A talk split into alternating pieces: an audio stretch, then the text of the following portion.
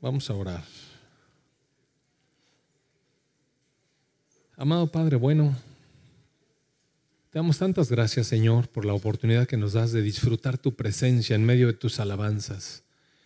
Como tú nos has revelado en tu palabra, tú habitas en medio de las alabanzas de tu pueblo, Señor. Te mueves de manera especial en medio de nosotros, cobijándonos, recibiendo nuestra adoración, disfrutando con nosotros, Padre. Gracias porque lo recibes, porque lo haces posible. Gracias porque te agradas con nosotros.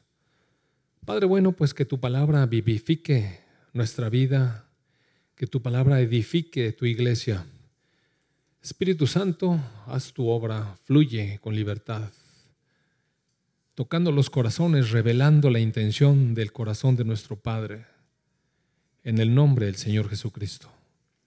Amén. Pues, amados hermanos, ¿no sienten la ausencia de la guitarra de Lalo? ¿Verdad que sí? Yo sí siento, se siente bonita la alabanza, pero hay un huequito ahí que extraño. ¿Cómo están? Buenos días. Y fíjese usted que este, vamos a hablar ahora, ahora el día de hoy, con, eh, pues una continuación de esta línea que hemos venido viendo acerca de algunos puntos a destacar del reino de los cielos, algunos puntos de los procesos de nuestra vida que nos hacen batallar y eh, de pronto, de pronto a veces nos sentimos, nos sentimos que pasamos por dificultades. Y bueno, así es el mundo, el mundo está complicado. Y de pronto, si nos vemos a nosotros mismos, quizás pudiéramos eh, sentir que nuestra vida a veces casi naufraga. Hace unos días, unos días, quizás, no me acuerdo si fue el lunes o no me acuerdo qué día, pero tuve un, sueño muy perturbador que, me afligió muchísimo, pero muchísimo. Eh, me veía en una guerra espiritual verdaderamente eh, atormentadora y, llegó un momento en el que cuando me desperté no, no sabía por qué había estado tan afligido. Y mire, cuando uno sueña cosas feas, lo mejor es ir al Señor, orar y esperar que el Señor revele. Y la verdad es que he tenido mucha paz porque a pesar de que me afligió, y en algún momento me hizo sentir temor, la verdad sí me, sentía atemorizado en el sueño. Eh, poco a poco Dios me, me, fue mostrando que de todas maneras el enemigo no me destruyó, que, que logré prevalecer gracias a Él y que Él estaba allí, aunque de momento quizás no estaba muy consciente. Y es un poco así como vivimos. De pronto vivimos afligidos, a veces llegamos a sentir eh, que nos agobian las circunstancias y no sabemos cómo, cómo vencerlas, pero Dios está con nosotros, con sus hijos, porque Él se comprometió a estar con nosotros y a sostenernos. Entonces, un poco voy a hablar acerca de esto. ¿Sabe qué otra cosa le quiero comentar? Eh, también esta semana leí un trabajo de unos investigadores que se pusieron a, a pues como estudiar un poco situaciones del ser humano. Y me causó mucha gracia porque resulta que ellos dijeron que hay unas áreas en nuestra vida, mire, fíjese, son, son psicólogos del mundo, son psicólogos que no creen en Dios. Pero de alguna manera eh, publican un trabajo en donde dicen que hay unas áreas en nuestra vida que son un poco malignas, oscuras, eh, algo que no nos gusta en nuestra vida. Por ejemplo, este, le llaman creo el lado oscuro de nuestra vida, de nuestra personalidad, de nuestra manera de ser.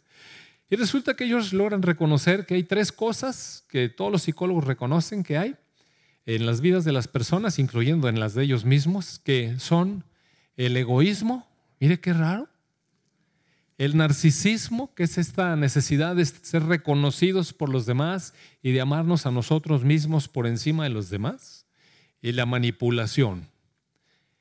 Eh, qué descubrimientos tan tremendos, ¿no?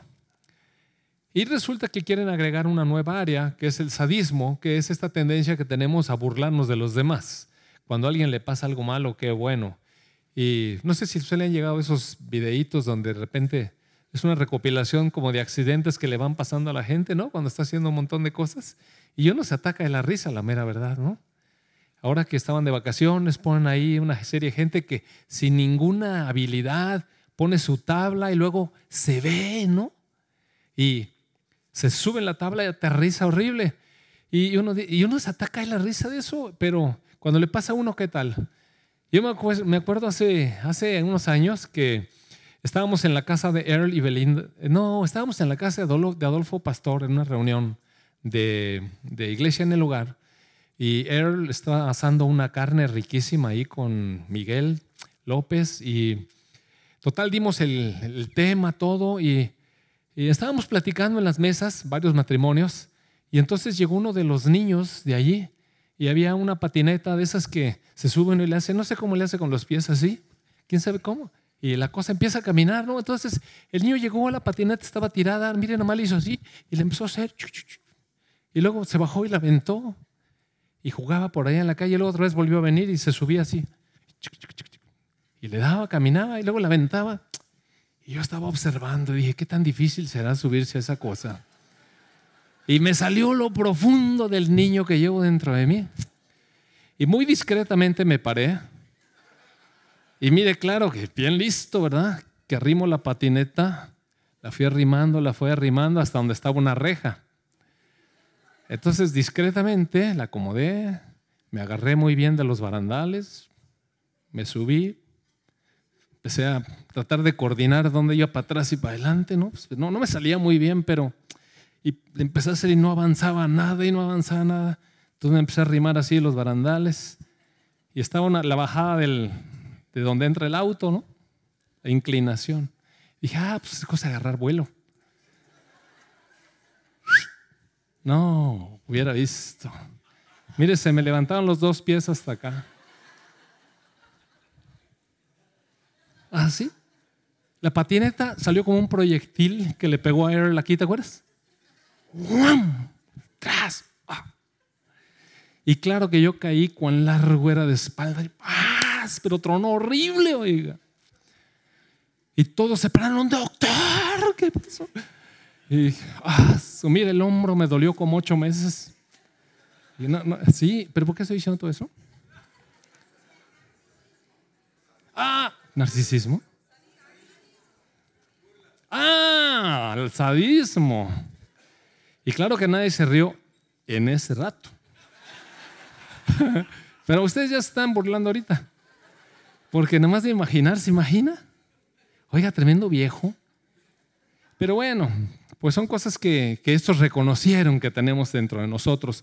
Y entonces yo dije, bueno, pero ¿a dónde va con eso, no? ¿Cómo vamos a resolver? ¿Qué propuesta tienen estos investigadores del comportamiento humano? Total, seguí leyendo el trabajo y a lo más que llegaron fue hacer una, una propuesta de una escala en la que uno va poniendo, ahí le hacen unas preguntillas. Y ya usted le responde, ¿se ríe usted cuando se cae alguien? Oye, ¿qué pregunta? Pues claro. Ahora, a lo mejor usted no se ríe por fuera, pero por dentro, mire, está atacado la risa. Porque sí es chistoso, es, es chispa, ¿no? Y, y, son cosas que tenemos, oiga, y no, mire, no hay que ser así como que, este se ríe de los otros. Pues sí, me da risa, la mera verdad. Y ese es lo más que proponen, una escala de evaluación, a ver cuán burlón y sádico usted es. Y yo dije, ¿y luego? Para que uno diga, tengo como un 3.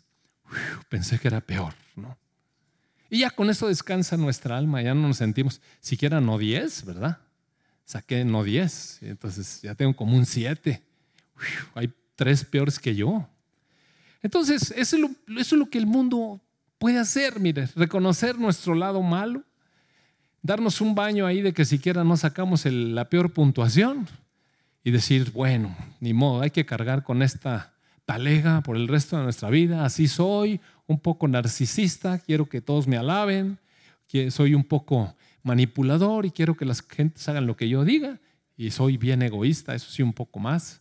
Y bueno, a veces es un poco burlón y lo quieren agregar a la lista de nuestro lado oscuro. Y tan tan, e, ese es lo más. Pero ¿qué hacemos con eso? No nos gusta ser así, mire. No nos gusta ser así. Aún a las personas que no tienen de Dios, de pronto no les gusta así como son. De pronto sienten que, que quisieran ser de otra manera. Y entonces eh, en la escritura encontramos que el Señor Jesús eh, vino anunciando el reino de los cielos. Un, un, un, mensaje que empieza con una palabra de arrepentimiento, una, una palabra de arrepentirse que es cambiar la mente, pensar de otra manera para que podamos vivir de otra manera de como vivimos. Y entonces, bueno, eh, ese es el mensaje del reino de los cielos. Más adelante, el Señor Jesús en el capítulo 6 del de, Evangelio de San Mateo, eh, lo voy a leer, es un pasaje que ustedes conocen. Dice, por tanto, verso 25, Mateo 6, 25, por tanto les digo, no se afanen por su vida, que han de comer o que han de beber, ni por su cuerpo que han de vestir. ¿No es la vida más que el alimento y el cuerpo más que el vestido? Miren las aves del cielo, que no siembran, ni ciegan, ni recogen en graneros, y su Padre Celestial las alimenta. ¿No valen ustedes mucho más que ellas? ¿Y quién de ustedes podrá, por mucho que se afane, añadirle a, su estatura un codo? ¿Quién, ¿Quién, puede hacer eso con solamente afanarse? Van a decir, es que ahora hay cirugías para crecer por eso. Hay hormona de crecimiento, sí, pero lo que está diciendo es de afán. ¿Sí? Por estarse preocupando por querer crecer. Concentración, concentración, que me estire, que me estire, que me estire. Lo único que va a hacer es arrancarse las cejas, mire, si se sigue jalando ahí. O sea, no, por el afán uno no crece, o por el afán uno no resuelve cosas, ni va a tener más alimento, ni se va a vestir mejor, ni nada de lo que uno desea lo va a obtener por afán. Y, dice el Señor, ¿y, por, por el vestido? ¿Por qué se afanan? Consideren los líderes del campo, cómo crecen, no trabajan ni hilan, pero les digo que ni aun Salomón con toda su gloria se vistió así como uno de ellos. Y anoche mi esposa y yo estuvimos viendo una pequeña serie, una miniserie que hay en, la televisión, que por cierto se las recomiendo, está increíble, maravillosa. Se llama Nuestro Planeta, está en Netflix. Y oiga, eh, me empiezan a pasar unas escenas de, de la vida silvestre, de las plantas. Oiga, qué maravillas increíbles hay. Uno, bueno, se nos caían la baba de, tanto estar viendo tantas cosas tan bonitas, unos paisajes increíbles. Claro, cuando uno conoce al Señor y eso lo disfrutas intensamente. Y el equilibrio ecológico que mantiene a todos esos bosques y lo que estábamos viendo es, es increíble, ¿no? Y cuando estábamos viendo eso, las plantas estas, qué colores, oiga, qué formas, qué, qué funciones tan increíbles. Es lo que está diciendo aquí la escritura. Ni aun Salomón con toda su gloria se vistió como uno de esos lirios. Y si la hierba del campo que hoy es y mañana se echa en el horno, Dios la viste así, ¿no hará mucho más a ustedes, hombres de poca fe? No se afanen pues diciendo, ¿qué vamos a comer? ¿O qué vamos a beber? ¿O qué nos vamos a poner? ¿Se acuerda usted de eso, no? Viene la boda. ¿Qué me voy a poner? Pues, ¿pasa nada, hermano? Porque los gentiles buscan todas estas cosas, pero su Padre Celestial, su Padre Celestial, sabe que ustedes tienen necesidad de todas estas cosas. Mas busquen primeramente el reino de Dios y su justicia. Y todas estas cosas les serán añadidas. Así que no se afanen por el día de mañana, porque el día de mañana traerá su afán. Que le baste a cada día sus propios problemas. Ya tenemos suficientes problemas con hoy como para andarnos preocupando por el día de mañana. Preocupando, afanando. No quiere decir que seamos eh, simplones, ¿verdad? Y, ah, bueno, viene el día del examen, no me voy a afanar. Viene el día del examen, no voy a afanar. Eh, viene el examen, no me afano, no me afano. Y tremendo cerote. Pues hay que estudiar, no la muele. No, no, no dice no estudien, dice no se afanen, no se preocupe, ocúpese, ocúpese, ¿verdad? Eh, porque si no el último día va a ir ahí a ver qué compra en su compra de pánico, pues planee, pero no se afane, planee, no se afane. Entonces, lo que el Señor está diciendo aquí es que busquemos primero, primero, sobre todas las cosas, primero significa no, no primero que todo en una lista, sino prioridad. La prioridad de nuestra vida debe ser buscar el reino de Dios y su justicia. Y su justicia. La semana que me tocó predicar el último domingo, eh, comenté acerca de la justicia de Dios y veíamos todos los aspectos de la justicia de Dios, pero también veíamos cómo hay una invitación a obrar en justicia.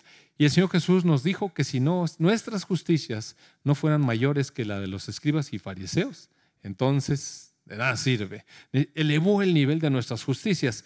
Y quedamos de que, bueno, una cosa es la justicia de Dios y otra cosa es lo que Él espera como nuestra justicia. Aquí el Señor Jesús nos invita a buscar primero el reino de Dios y Él se encarga de lo demás.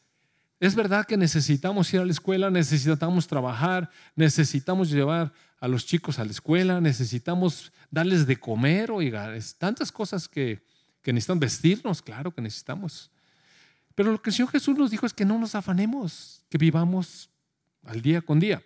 ¿Quiere usted tener su ropa y sus cosas que usted necesita? Pues trabaje cada día. Cada día.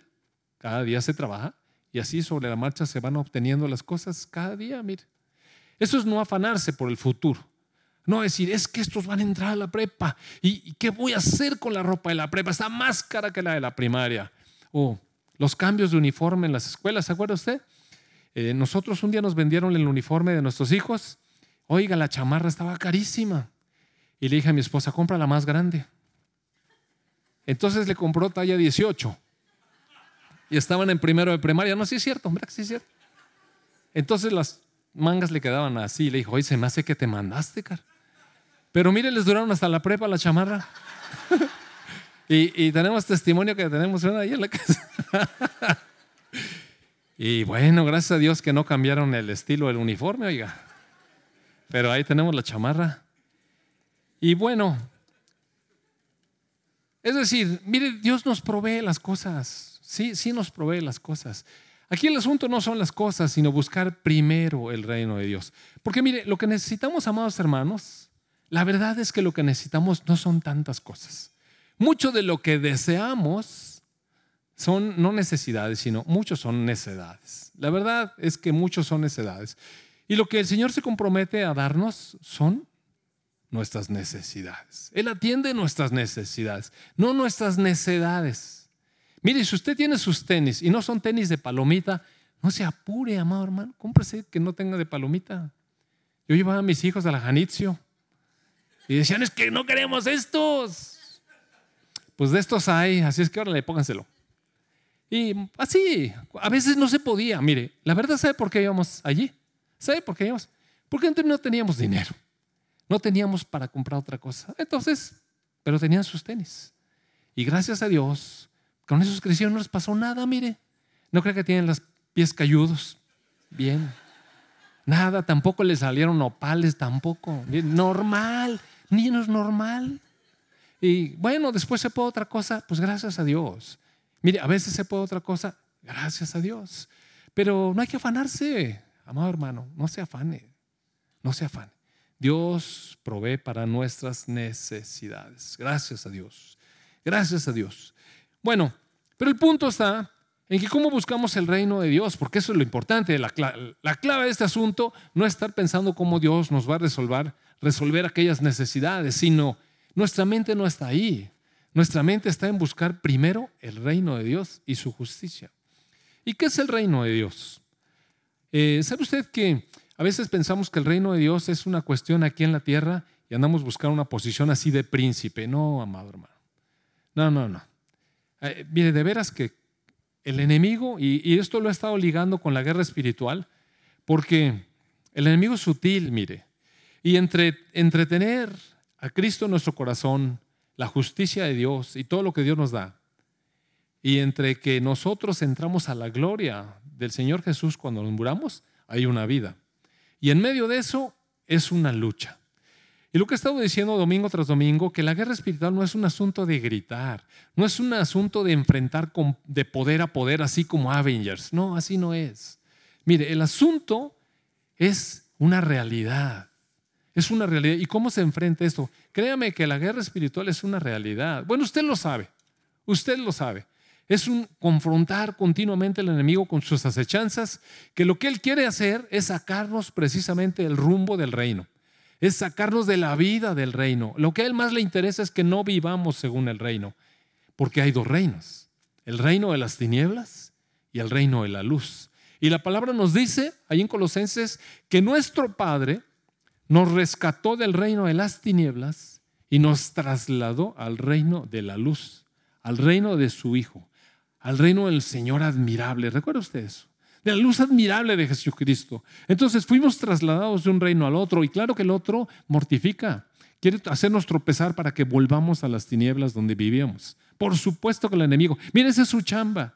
Y él es trabajador y es astuto y sabe cómo y es sutil. No va a venir disfrazado de diablo, como decía Alfredo la semana pasada. No, no va a venir. Uh.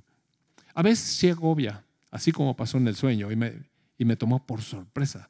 Pero en realidad, en realidad, ¿cuál es el poder del enemigo y cómo lo vamos a enfrentar? Porque de eso se trata la vida, mire. De eso se trata la vida, de buscar primero el reino de Dios. Ya vimos la, semana aquella cuando hablamos de la justicia, que uno entra en el reino de Dios por creer, por creerle a, nuestro Padre, por aceptar a Jesús en el corazón. Y entonces Dios lo traslada a uno de ese reino de tinieblas que reconocieron estos psicólogos, de ese reino donde uno es narcisista, donde uno es egoísta, donde uno es manipulador y sádico, de allí a otro lugar. ¿Y cómo se vive allí en ese otro lugar? ¿Cómo vivimos allí? Cuando el Señor Jesucristo estaba en su tribunal, en el tribunal de, Pilato más bien, eh, Pilato le preguntó que qué había hecho. Y Jesús no le contestaba nada hasta que le dijo, me dijeron, ¿eres rey? Tú eres rey porque de eso lo estaban acusando. Y mire, Pilato era el representante del emperador de Roma. Y ahí el único que se toleraba como, como gobernante era César. Así es que erigirse como otro gobernante, mire, era un desafío muy grave contra el imperio.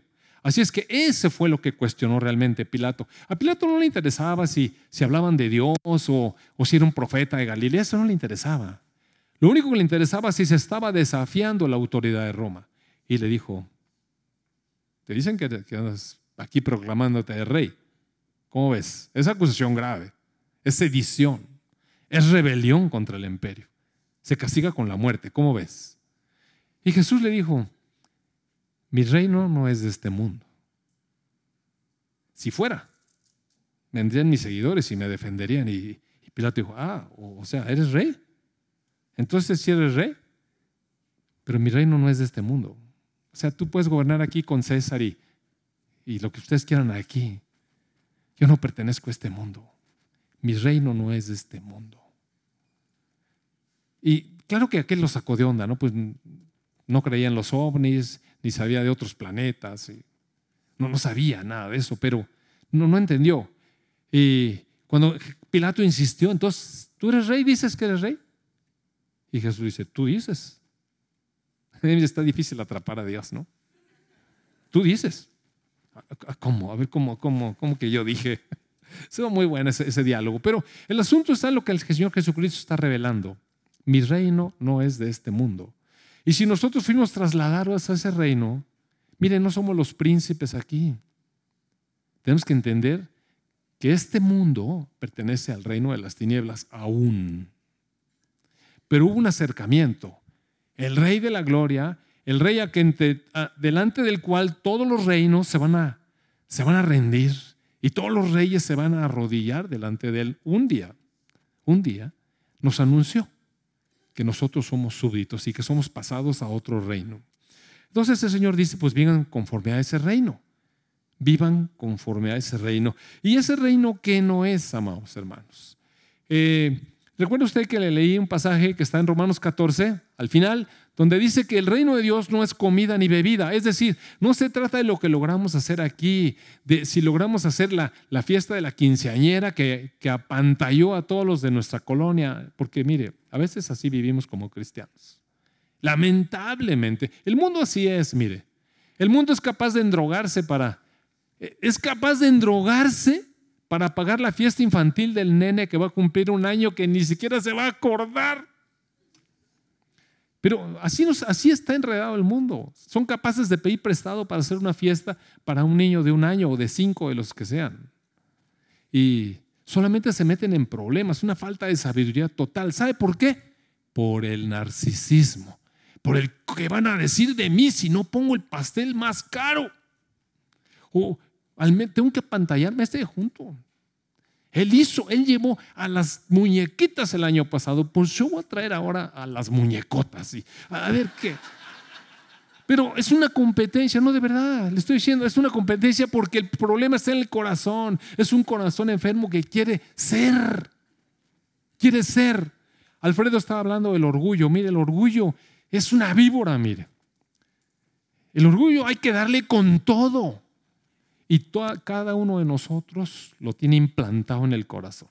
Si alguien pensaba que no tenía amado, hermano, no, tiene, no se conoce, mire. Si usted piensa que no tiene orgullo en usted, o que la predicación esa que duro le pegó a no sé quién. Mire, no nos conocemos. El orgullo está implantado en nuestro corazón de cada uno de nosotros. El egoísmo está implantado en el corazón de cada uno de nosotros. El querer lucir está en el corazón de cada uno de nosotros.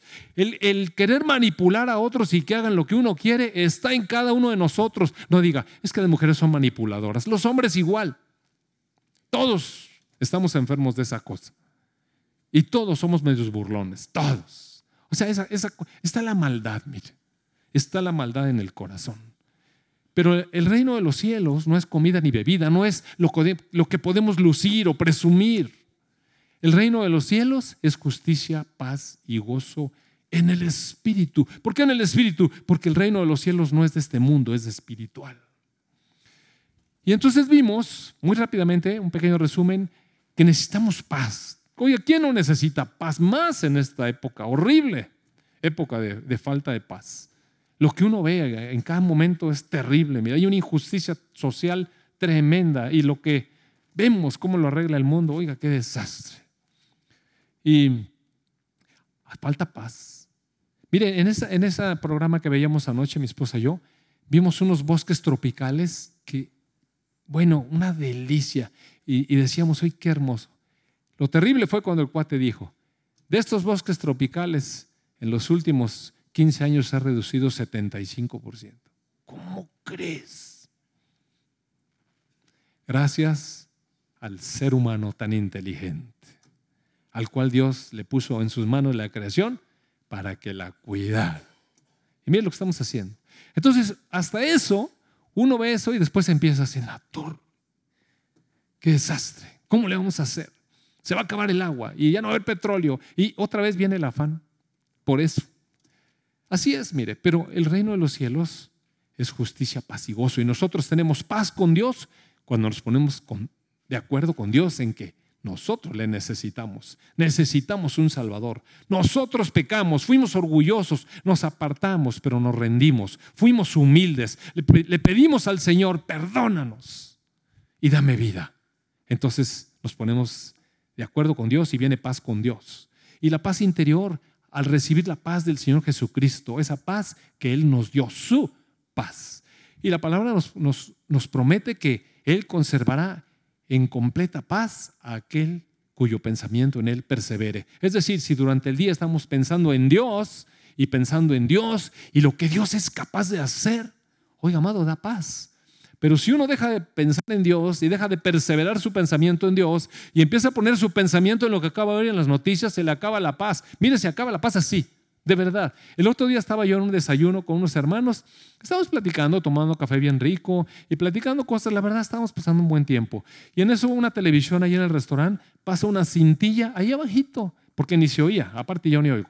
Entonces, se pasa una cintilla y dice, el iste a punto de la quiebra. ¡Wow! Pero nada más lo leí, estábamos platicando. Y de pronto dije, ¿y si me quitan la pensión? Es que, mire, es que el diablo es sutil. No, no, de verdad, le estoy diciendo, así me pasó. Y, me perturbó un instante, les digo, oigan, ¿ustedes creen que, que, que, digo, no es que tenga inquietud, pero ustedes creen que me van a quitar mi pensión? Y claro, mis hermanos empezaron a decir, no, hombre, ¿cómo crees? Y me empezaron a dar cualquier cantidad de explicaciones sociales. Pero gracias a Dios, o sea, si no pone uno el pensamiento y perseverar en Dios, sigue la angustia, aunque le digan a uno lo que le digan. Pero yo mi confianza la llevé al Señor. Señor, pues bueno, si quitan la pensión. Tú dices, tú dices en tu palabra que yo busque tu reino y tu justicia y que lo demás tú lo arreglas. Así es que a volar este pensamiento y cancelado. Ya, ¿sabe qué? Me volvió la paz rápido. Pero sí perdemos la paz. En un instante perdemos la paz. Le aseguro que perdemos la paz. Si usted tiene sus ahorrillos ahí y de repente usted piensa, hijo, Lord, así, así como Rico Macpato que tenía, ¿se acuerda? Su, su bóveda y se echaba sus clavados ahí entre sus monedas y estaba feliz por esa cosa y de repente le dicen, ¿qué crees? Que el banco tal está a punto de la quiebra. Mire, casi se le atola el hueso.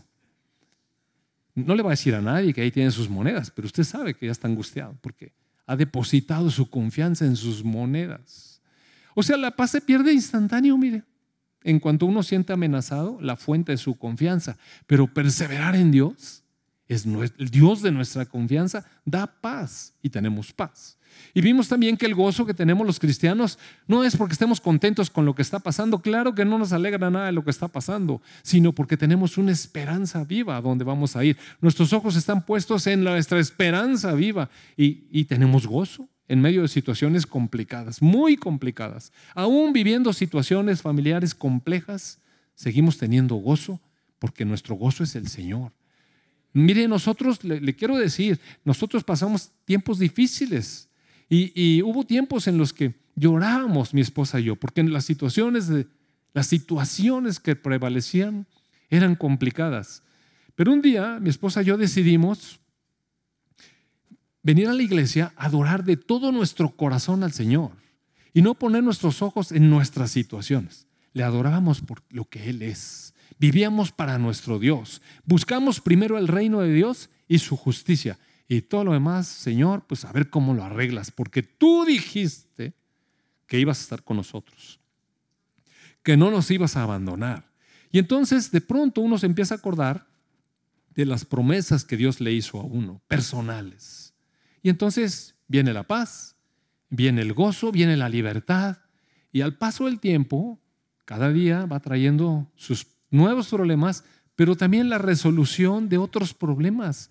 Mire, usted se acuerda de aquellas jornadas cuando su niño estaba pequeñito y lloraba todas las noches y tres meses horribles sin dormir y lo llevó al doctor cada 15 días, recuerda usted, y un gastadero en medicinas y en doctor. Y uno piensa que esto va a ser así, ¿dónde está el departamento de evolución? Pero pasan los meses y de pronto un día el chiquillo ya deja de dar lata en la noche. Ah. Oiga, y después de dos años uno dice, ay, que ya ni se acuerda. Y le dan ganas de tener otro, pero se lo olvidó. Aguas, ¿eh? Y entonces, amados hermanos, tenemos gozo. En medio de circunstancias complicadas tenemos gozo porque tenemos puesta la mirada en lo que nos espera, las promesas de Dios. Eso es lo que nos sostiene y que Dios está con nosotros. Y la justicia de Dios, bueno, la vez pasada vimos cómo es que nuestra justicia en realidad es el Señor Jesucristo. Él pagó todo lo que nosotros debíamos. Nuestra deuda está cancelada. Oiga, gracias a Dios. Y, el diablo no tiene que venir a decirnos nada porque está pagada la deuda, pagada la deuda. Es terrible cuando uno sabe que trae una deuda y se anda sumando que no vengan los acreedores. Oiga, se anda asomando, pero la deuda está pagada, oiga, justicia, justicia. Tenemos un pago justo. No, no estamos viviendo de, de prestado, estamos viviendo del amor de Dios que pagó, que pagó lo que yo debía. Me liberó de la deuda, gracias a Dios. Entonces, eso es el reino de Dios, justicia, paz y gozo en el Espíritu. El reino de Dios no es de este mundo, el reino de Dios es otra cosa. El reino de Dios no es palabrería, dice el apóstol Pablo ahí en 1 Corintios capítulo 4. No es palabrería, es poder de Dios. Pero mire, poder de Dios uno piensa que entonces va a salir ahí otra vez, ¿no? Como el superhéroe. Es poder de Dios. Aprecio un diablo, le echo la telaraña y lo atrapo. No, mire, ese no es poder de. No es ese poder. Eh, no se refiere a ese poder. Pero es que, mire, parece chiste, pero yo he visto cristianos que así viven. Como pensando que que van a echar una lucha espiritual y se van a convertir en Hulk. Y, amados hermanos, esa es una manera equivocada de luchar. Hay una versión, mire, si me puedes poner ese capítulo, capítulo 4 eh, de 1 Corintios, el verso 20, por favor, este, Fer. Dice, el reino de Dios no consiste en palabras, sino en poder. ¿Lo puedes poner en la nueva traducción viviente? La nueva traducción viviente lo pone así, mire. Pues el reino de Dios no consiste en las muchas palabras, sino en vivir por el poder de Dios. O sea, es una cuestión de vida. Y la traducción lenguaje actual, lo puede buscar aquí en su Biblia YouVersion, que casi todos tienen esa, esa, esa versión. Esa traducción lenguaje actual dice así, mire, cuando alguien pertenece al reino de Dios, lo demuestra por lo que hace y no solo por lo que dice. O sea, es una situación de una vida transformada. Es una vida transformada. Y entonces, estas porciones teóricas que hemos estado viendo acerca de la justicia y todo, de pronto cobran sentido. A ver, yo puedo vivir de una manera diferente. No tengo que vivir con el narcisismo y con el egoísmo y con la manipulación y con el sadismo y el orgullo encima de mi vida. Puedo vencer. Y entonces, ahora sí, si me acompaña, por favor, vamos a entrar en un pasaje que, eh, bueno, es muy conocido para la mayoría de los que ya han leído la escritura varias veces, y los cristianos casi todos lo conocen, y es la guerra espiritual que se describe en el capítulo 6 de Efesios. Eh, ¿Me lo puedes poner, por favor, en versión Reina Valera, Fer? Dice, por lo demás, hermanos míos, por lo demás, bueno, este capítulo 6, eh, el 5 y el 6, está hablando de cosas muy prácticas, de cómo debíamos de vivir. Y entonces empieza a hablar de cómo debe vivir un hombre como, como varón, como esposo, cómo debe vivir una mujer como esposa, cómo debemos de vivir los los padres sobre los hijos, cómo debemos educarlos, cómo debieran responder los hijos a la autoridad de los padres, uno como trabajador cuando es empleado, o uno como jefe cuando tiene empleados bajo su tutela o bajo su, autoridad. O sea, es una epístola muy práctica, ¿no? Así práctica, práctica. Y entonces está hablando de esta manera de vivir. Estamos viviendo la vida, así la vida. Y en el verso 10 dice, por lo demás, hermanos, bueno, estamos viviendo, pues. Mire, uno es algo de eso. O es papá o es hijo. O es esposo o es esposa. O es empleado o es patrón. Uno es algo de eso. Es la vida, pues. Y entonces estamos viviendo cada quien en su rol. Y entonces dice, por lo demás, hermanos míos, fortalezcanse en el Señor y en el poder de su fuerza. Recuerde usted que vimos que, el cristiano vive bajo el poder de, Dios. Eh, o sea, es vivir como un turbo. ¿Ha visto usted estos, estos nuevos autos híbridos que ahora le ponen a gasolina, pero tiene usted la opción de, de que sea eléctrico, ¿no? Se están poniendo de moda esos vehículos. Entonces, tiene grandes ventajas que el vehículo sea eléctrico, ya no hace emisiones tóxicas y quién sabe qué tanta cosa, ¿no? La cosa es que nosotros somos especie así como de un auto híbrido. Nosotros podemos vivir según la carne que todavía tenemos, digamos con el motor de gasolina, o meterle el turbo y, caminar de otra manera, con poder. Y dice, vista, dice, fortalezcanse en quien en ustedes mismos. Mire, por naturaleza, por naturaleza, tratamos de hacer eso. ¿Sabe que hemos vivido tanto tiempo de una manera que tenemos algo que yo le llamo la inercia, la inercia conductual? ¿Sí sabe lo que es la inercia, verdad? Es esa ley de Newton donde, donde si uno iba para allá y de pronto da la vuelta rápido, ¿qué tiende a hacer? A seguirse para allá. Y si da la vuelta muy rápido, se cae. Y si va en el carro y da la vuelta muy rápido, se voltea. Porque la inercia sigue ese curso. Y el cambio de curso el impulso hace que uno tienda a seguir en el impulso anterior. Entonces, en nuestra conducta es lo mismo. Estábamos habituados a responder de alguna manera. Y llegamos a Cristo y todavía estamos habituados. El hábito ha sido por mis fuerzas. Entonces, cuando uno lee, hermanos, fortalezcan en el Señor y en el poder de su fuerza, uno tiende a fortalecerse en uno mismo. Porque ese es, es como hemos vivido fortaleciéndonos nosotros mismos, afirmándonos. Mire, cada niño necesita aprender eso, afirmarse primero en él. Es como, como el camino de la ley, haga de cuenta. Los niños necesitan el camino de la ley, enseñarle no hagas, si haz, haz esto, haz aquello, haz no sé qué. Y, y el niño poco a poco se va acostumbrando a lo que tiene que obedecer y lo que no. Y cuando se acostumbró mucho en eso y se afirmó, resulta que ahora le cambiamos el chip. Le decimos, no confíes en ti mismo, ahora confía en el Señor. Ah, caray, pues entonces, ¿cómo, cómo estuvo esta, esta picha? No, no te apoyes en tu propia prudencia. Confía en el Señor. Y, el niño no sabe eso, pero mire, es parte de la vida también. No, no se angustie. Usted no le puede decir al niño de dos años, anda en el espíritu, no en la carne, porque ni no entender nada. Mejor dígale que no le jale al alambre porque le va a un toque. ¿sí? No le agarres ahí. Los niños saben, ¿eh? Mire, los niños saben eso. Y entonces dice, vístanse de toda la armadura de Dios, vístanse. Por cierto que el boletín trae muy bien explicado esta parte. Para que ustedes puedan estar firmes contra las acechanzas del diablo. Recuerde usted que estamos viviendo la vida. Todo esto que les acabo de decir, somos papás, hijos, esposos, esposas, etcétera, trabajadores, empleados o, o lo que sea. Pero vístanse de la armadura de Dios para que ustedes puedan estar firmes contra las acechanzas del diablo. Porque no tenemos lucha contra sangre y carne,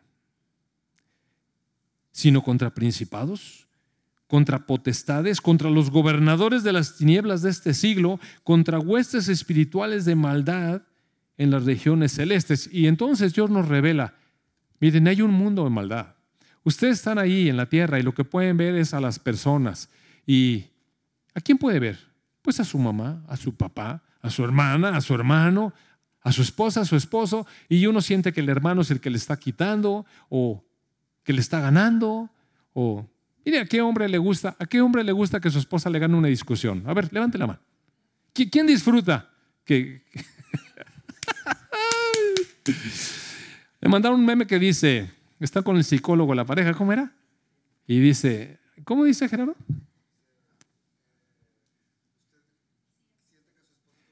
Siente que su esposa es dominante y el hombre está viendo así y dice, ella dice, no, no siente eso.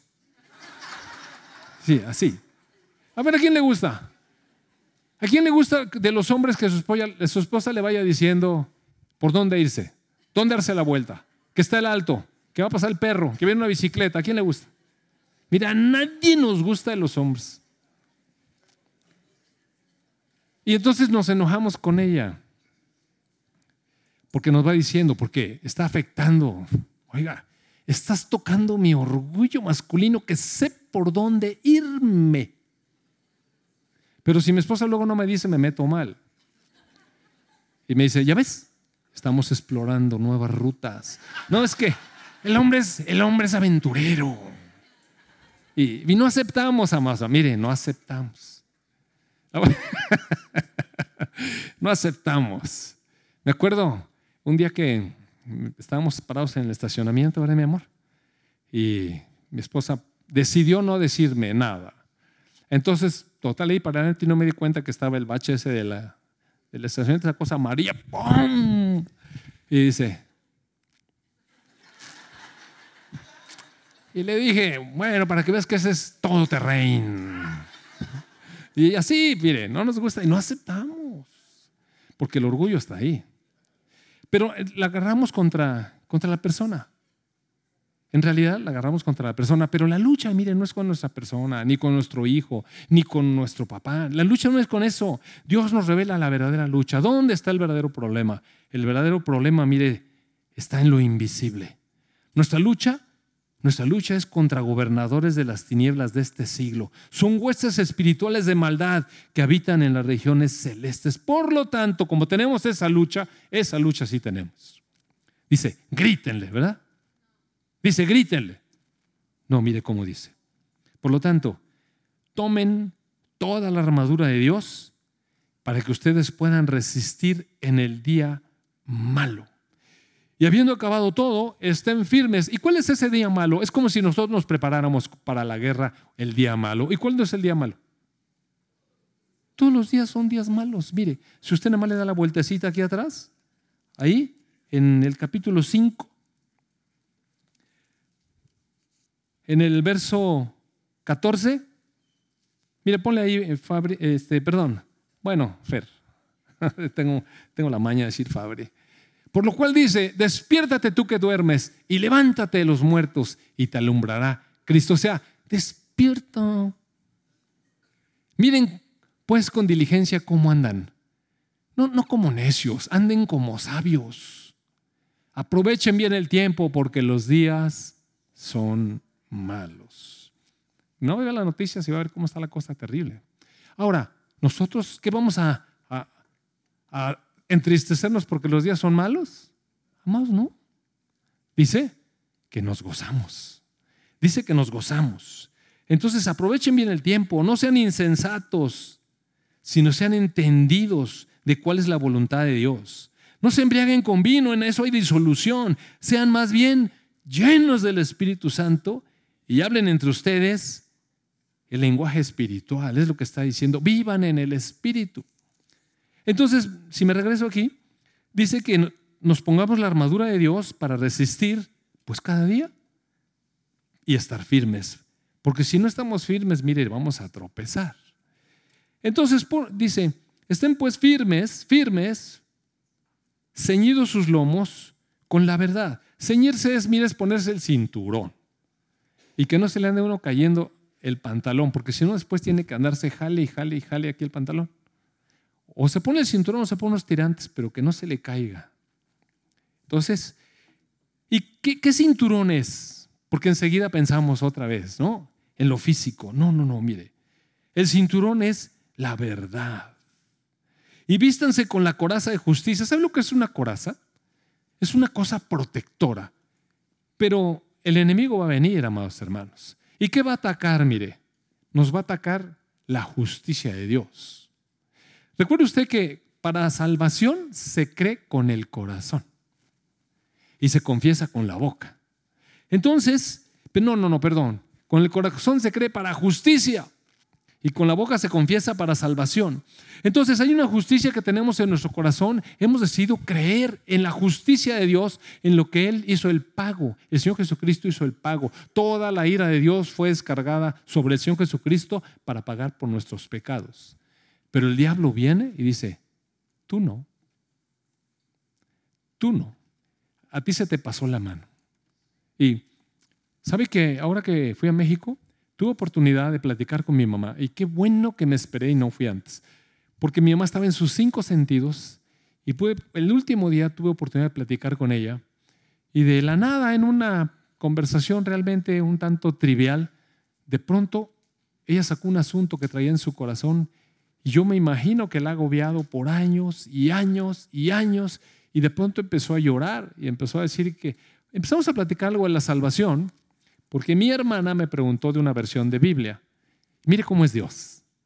Mire cómo es Dios. Mi hermana me preguntó algo. Entonces yo le empecé a explicar. Y mi mamá dijo que si podía oír. Le dije, pues vente. Y se puso en medio. Entonces yo empecé a hablar acerca de la justicia de Dios. Y mi mamá se empezó, o sea, algo del Espíritu lo empezó a picar de que ella no era justa. Entonces empezó a llorar porque tenía aflicción. Y le dije, no hay nada que Dios no te pueda perdonar. No, es que no me he portado bien. ¿Qué cosa, qué cosa no puede limpiar la sangre de Jesucristo? Le dije. A ver, dime, ¿qué cosa no puede limpiar la sangre de Jesucristo? Oiga, y que la suelta. ¡Wow! Y se quebró como yo nunca había visto quebrada a mi mamá. La soltó. Y entonces yo le pude hablar del perdón de Dios le pude hablar del Evangelio de salvación.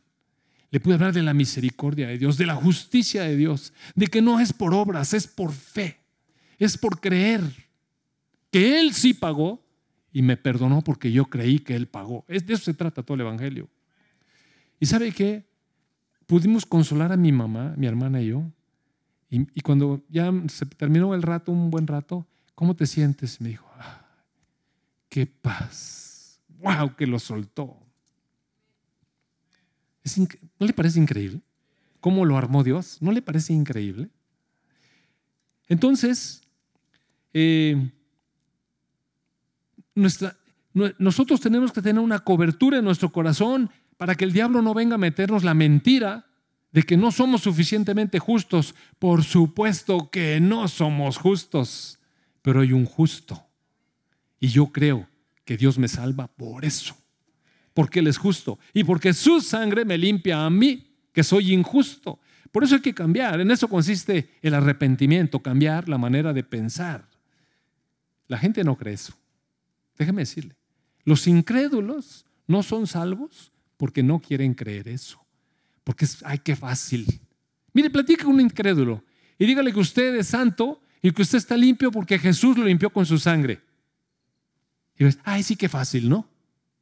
Mire, dígale, se lo desafío y le va a decir que eso es injusto.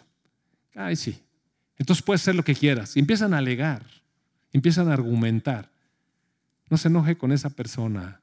Es el diablo usando su lengua. Porque lo va a desafiar. Y le va a meter la duda de que si usted es suficientemente justo o que si eso es justo. O que si Dios es justo, porque entonces, ¿y qué vamos a hacer con los musulmanes? ¿Y qué vamos a hacer con aquellos? ¿Y qué vamos a hacer con aquellos?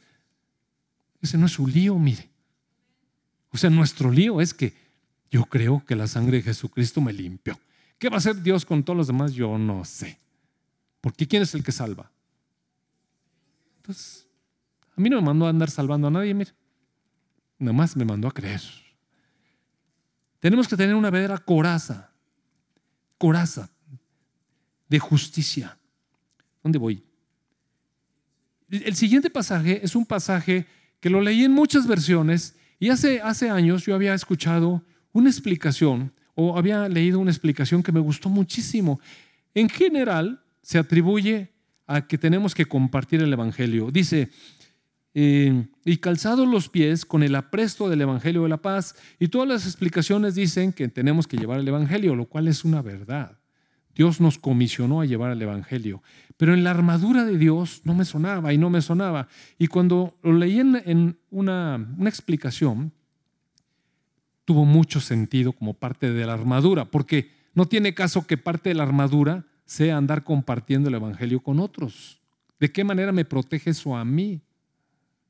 porque dice, ponte la armadura del Señor.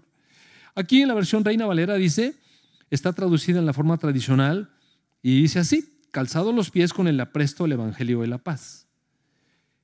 Pero la versión nueva traducción viviente lo trae justo con esa explicación que leí hace años. ¿Le puedes poner, Fer? Ah, gracias. Y calzado los pies, no, pero en la nueva traducción viviente.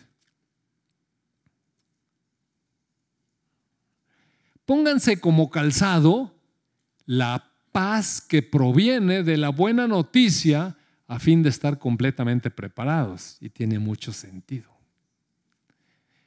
Me pongo los zapatos de la paz, de la paz que me da el Evangelio, la noticia.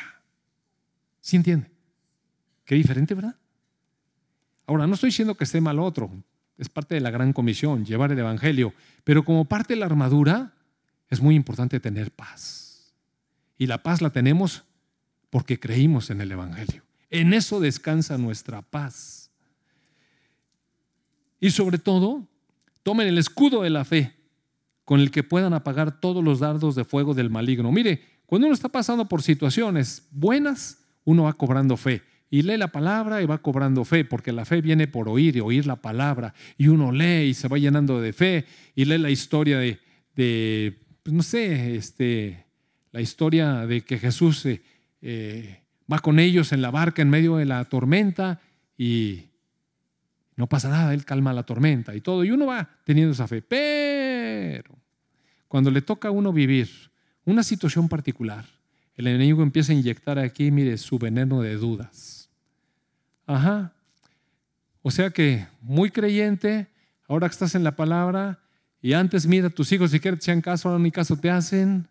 Y ahora, mira, no que muy creyente, antes siquiera ganabas más y ahora que dejaste de rascarle, ahora ya no ganas, ahora mira, estás pasando por situaciones. Y empieza con sus dardos de mentiras. Bueno, no, no de mentiras, sino de desafíos. Ajá. Y empieza uno, híjole, ¿será? ¿Será que estoy creyendo? Nosotros hemos pasado nuestras buenas también. Y déjame decirle que cuando pasamos nuestras buenas, vino la palabra de Dios a nuestra vida y nos dio un momento de esperanza, un momento de luz. Pero luego viene la situación complicada y todo se pone negro y lo único, mire, lo único que lo sostiene es la palabra, la promesa. Y de ahí se agarra uno. Y el enemigo quiere apagarla. y quiere quitarle la fe, pero uno se tiene que sostener en la fe. Porque sabe que después amaina la tormenta y uno se da cuenta que Dios sí estaba y sí cumplió. Y sí cumplió y nos hace ver que nosotros en, nuestro, en nosotros mismos no teníamos fuerza, pero Él estaba allí siempre. En este sueño que le platiqué, que, me atormentó un poco, la verdad es que fue un sueño, una, una acechanza horrible, de esos sueños que uno sabe que son del diablo. Y mire, tenía yo miedo en el sueño, pero mucho miedo. Sin embargo, me desperté y, y me quedé inquieto porque ¿por qué tenía tanto miedo? Pero el Señor me mostró una cosa. En medio de todas las circunstancias que, que me estaban rodeando en ese sueño, ¿sabe una cosa? En realidad prevalecí. Empequeñecido, atemorizado, pero realmente el enemigo no me tocó. Realmente no me destruyó. Algo me sostuvo dentro. Y en medio de mi debilidad, y en medio de su debilidad, está el Señor. Y entonces voy a concluir con esto. Este, tomen el yelmo de la salvación porque... no, no, no voy a concluir. Miento. Eh, la salvación, viene el enemigo y nos dice, ¿y de veras eres salvio? ¿De veras eres salvo? Si hiciste no sé qué, y empieza a acusarnos, y empezamos a tener temor de si somos salvos o no somos salvos. Me tengo que pasar muy rápido a la, segunda carta de Pedro, si me acompaña por favor, segunda de Pedro, porque necesito ir a la parte práctica. Capítulo 1,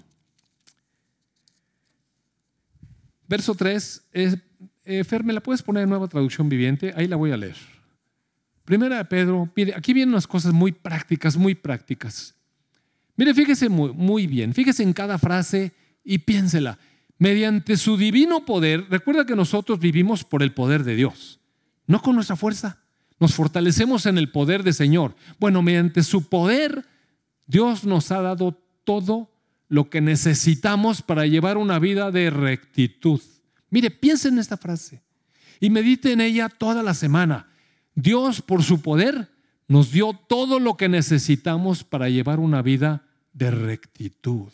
Así es que nunca diga, es que yo no puedo, porque esta, esta tentación o este problema me rebasa. Sí, claro que nos rebasa, por supuesto. Mire, amado hermano, todos los problemas nos rebasan. Nosotros mismos estamos perdidos ante nosotros mismos, ante nuestro narcisismo, ante nuestro egoísmo, ante nuestro sadismo, eso, y, y ante nuestra manipulación y nuestro orgullo. Estamos perdidos. Pero Dios puso en nosotros un poder y nos dio todo lo necesario, todo lo necesario para llevar una vida de rectitud. Esto lo recibimos cuando conocimos a aquel que nos llamó por medio de su maravillosa gloria y excelencia. Síguele, por favor. Y debido a esa gloria y a esa excelencia que tiene Dios, nos ha dado grandes y preciosas promesas. Dios nos dio grandes y preciosas promesas. Y estas promesas, eso que Él nos prometió, nunca te dejaré, jamás te abandonaré. Yo voy a estar contigo. Todo lo puedes en Cristo que te fortalece. ¿No le parecen promesas? ¿Y no le parecen grandiosas? Todo, todo, todo, sí. Esas promesas hacen posible que ustedes participen de la naturaleza de Dios y escapen de la corrupción del mundo. ¡Wow! Que está causada por los deseos humanos. Regrésale tantito. Mira, regrésale tantito. Fer, otra. Dice, las promesas de Dios hacen posible que nosotros participemos de su naturaleza. Si leyó el boletín, se va a dar cuenta que tenemos dos naturalezas, la turbo y la de nosotros. Y lo que sí es cierto es que estamos como Adán. Nosotros decidimos si comemos del árbol de la vida, de esa naturaleza que Dios nos dio y vivimos por ella, o si seguimos viviendo con nuestra naturaleza caída, carnal y todas esas cosas que ya les dije. Nosotros tenemos esa decisión y le voy a enseñar por qué tenemos esa decisión. Ustedes pueden escapar del mundo y de su corrupción cuando participan de la naturaleza de Dios. La naturaleza de Dios no la alcanzamos, Dios nos la dio. Pásale. Muy bien. En vista de todo esto, ahora sí, mire, Dios hizo una parte, Él puso una naturaleza nueva en nosotros que no podíamos alcanzar. Él decidió habitar por medio de su Espíritu en nosotros. Cristo vive en el creyente, amado hermano. Y se dice fácil, mire, se dice con un amén, sí, amén, amén. Ahora piénselo. ¿Realmente Cristo vive en usted? ¿Realmente? Entonces tiene otra naturaleza usted. Una naturaleza llena de poder. Y yo también. Entonces dice, en vista de todo esto, de que tengo la naturaleza de Dios dentro de mí, ahora sí, esfuércense al máximo por responder a las promesas de Dios, complementando su fe con una abundante provisión de excelencia moral. Es decir, suba su excelencia moral, subo mi excelencia moral. Teníamos una moralidad cuando éramos del mundo. Ahora Dios nos dice, ahora esfuérzate y sube tu excelencia moral. Puedes ser mejor. ¿Yo puedo ser mejor? Sí, porque tienes mi, naturaleza, no con tus fuerzas. Ahora vive Cristo en mí, ya no vivo yo. Y si, visto, si Cristo vive en mí y tengo esa nueva naturaleza y ese poder, entonces puedo tener una mejor moralidad que, con la que he vivido. Y hay muchas cosas que se pueden decir acerca de moralidad. Moralidad en las finanzas, moralidad en todos sentidos.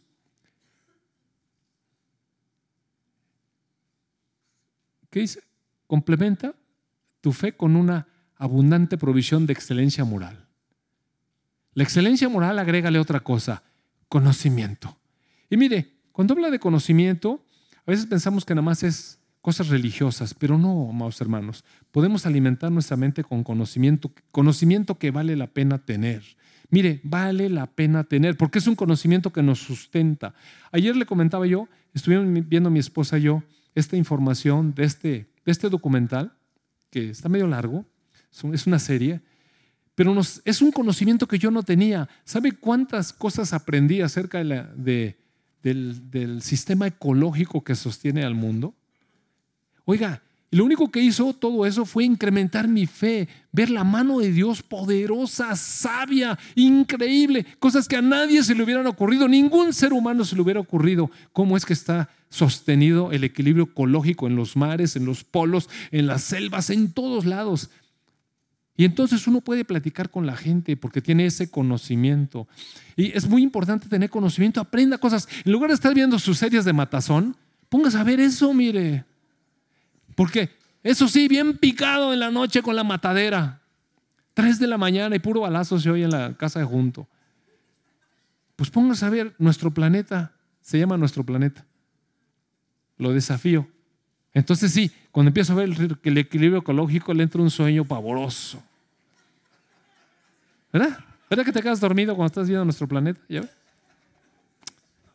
Ahorita oramos por ti, amado. No, mire, en serio, póngase a ver eso y aprenda cosas, aprenda cosas. Aprenda, por ejemplo, lea algo de biología molecular, lea algo de física cuántica, lea algo de la mitocondria. No, en serio, le estoy diciendo de verdad. Es que uno puede platicar con la gente si no creen que los cristianos somos unos ignorantes. Y la palabra dice, aprende, ten conocimiento, porque el conocimiento te hace, te hace valorar más la grandeza de Dios. Es maravilloso el conocimiento, amados hermanos. Pero el buen conocimiento nos deja ver la grandeza de Dios, sus maravillas. No tenemos que ser unos tontos, mire. Aquí dice que aprendamos cosas, que tengamos conocimiento. Agrégale al conocimiento dominio propio. Agrégale a tu dominio propio perseverancia. Agrégale a tu perseverancia sumisión a Dios, porque si no te sometes a Dios vas a ser un egoísta y vas a ser un soberbio. Agrégale a tu sumisión a Dios el afecto a los hermanos y a todo ello amor por todos. Cuanto más crezcan de esta manera, se diga que es un crecimiento y hay una responsabilidad. Dios dice, yo te puse una naturaleza diferente. Ahora esfuérzate. Pero no con tus fuerzas, sino con las fuerzas del Señor. Esfuérzate con las fuerzas del Señor. Fortalécete con el poder de su fuerza. Vive según la vida nueva que tienes, según la naturaleza de Dios. Y le quiero decir una cosa, no hay sola tentación y no hay sola cosa que nos pueda vencer, excepto que insistamos en vivir en nuestra vieja naturaleza. En nuestra vieja naturaleza, mire, segurito, vamos a ser derribados por el enemigo. La vida a la que estamos llamados es la vida superior, la nueva vida, la vida del Espíritu, la vida del reino, que no es de este mundo, amados hermanos. Pero si nuestros ojos siguen puestos en las cosas del mundo, seguimos anhelando las cosas como empezamos. Anhelamos cosas, lo que nosotros queremos. Mire, cada vez que yo se levanta, uno está destinado al fracaso, uno está destinado al tropiezo, pero puede vivir con la nueva naturaleza que Dios puso en mí. Ahí se acaban los temores. La nueva naturaleza es una naturaleza humilde. ¿Usted cree que podemos luchar contra nuestro orgullo? ¿Usted cree que podemos realmente luchar contra nuestro orgullo y ser realmente humildes? Mire, no podemos. No podemos porque la carne es orgullosa como una serpiente, mire. ¿Sabe que hay que darle duro? Es hacer morir eso. Pero podemos tener la vida de Dios en nosotros. La tenemos, pues. Son sus promesas. Es el poder de Dios dentro de nosotros. Nos hace partícipes de su naturaleza. Ahora, lleves eso y piense. Toda la semana piense, medite, medite, medite, haga lo suyo. Porque entre más crezcamos de esto, más productivos y útiles seremos en qué? En conocer a nuestro Señor Jesucristo. Pero los que no se desarrollan de esta manera, mire, hay cristianos que no les gusta esforzarse. Hay cristianos a los que no les gusta rendir el yo. Hay cristianos a los que quieren seguir viviendo según su naturaleza. Bueno, los que no se desarrollan de la forma en que acabamos de ver son como cortos de vista o como ciegos y se les olvida que fueron limpiados de sus pecados. O sea, es una vida inútil, pues. Así que, hermanos, esfuércense por comprobar si realmente forman parte de los que Dios ha llamado y elegido. Hagan estas cosas y nunca caerán. Lo que está diciendo es, chécale, ¿cómo estás viviendo? ¿Con una moral baja? ¿Por qué? ¿Quién baja la moral? ¿Dios la bajó? No, mire, la bajamos nosotros. Nosotros nos conformamos. Nosotros nos conformamos. Nosotros no quisimos adquirir conocimiento. Nosotros decidimos vivir según nuestros egoísmos. Nosotros decidimos seguir siendo orgullosotes y prevalecer. Bueno, eso es vivir ciegamente. Porque Dios ha hecho todo. ¿Sabe? Dios ha hecho todo. Puso un espíritu en el creyente. Y la palabra nos dice, no contristen al espíritu. Está ahí adentro, hermano. Y cada vez que nosotros le bajamos al nivel, nosotros, hay una responsabilidad, mire, si hay una responsabilidad. Nosotros tenemos esa responsabilidad. Comer, comer de la nueva naturaleza, vivir por la nueva naturaleza, pasarnos en la nueva naturaleza o vivir según la vieja. Está duro, ¿verdad? Qué buenos cocotes nos pusieron hoy. Bueno, amado Padre, te damos gracias por tus grandes y preciosas promesas, porque son hechos en nosotros, Padre, porque tú ya pagaste el precio de nuestra justificación. Tú, Señor, nos santificaste y nos apartaste para ti. Tú, amado Padre, has decidido venir y vivir en nuestro corazón, en tu espíritu, Señor. Tú trajiste nueva vida a nuestra vida, Señor. Tú nos fortaleces, tú luchas nuestras batallas, tú peleas la buena batalla, Señor.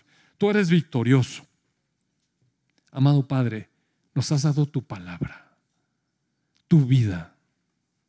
Amado Padre, te ruego en el nombre de tu Hijo Jesús que arraigues estas verdades en nuestro corazón, en cada uno de mis hermanos, Señor, en los miembros de tu iglesia, Señor Jesús, de manera que vivamos útiles para ti y para tu reino, Señor. Que te demos gloria y no vergüenza, Señor que no contristemos a tu Espíritu Santo, sino que nos gocemos en tu verdad.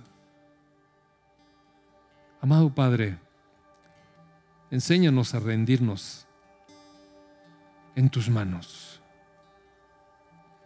En el nombre de tu Hijo Jesús. Amén.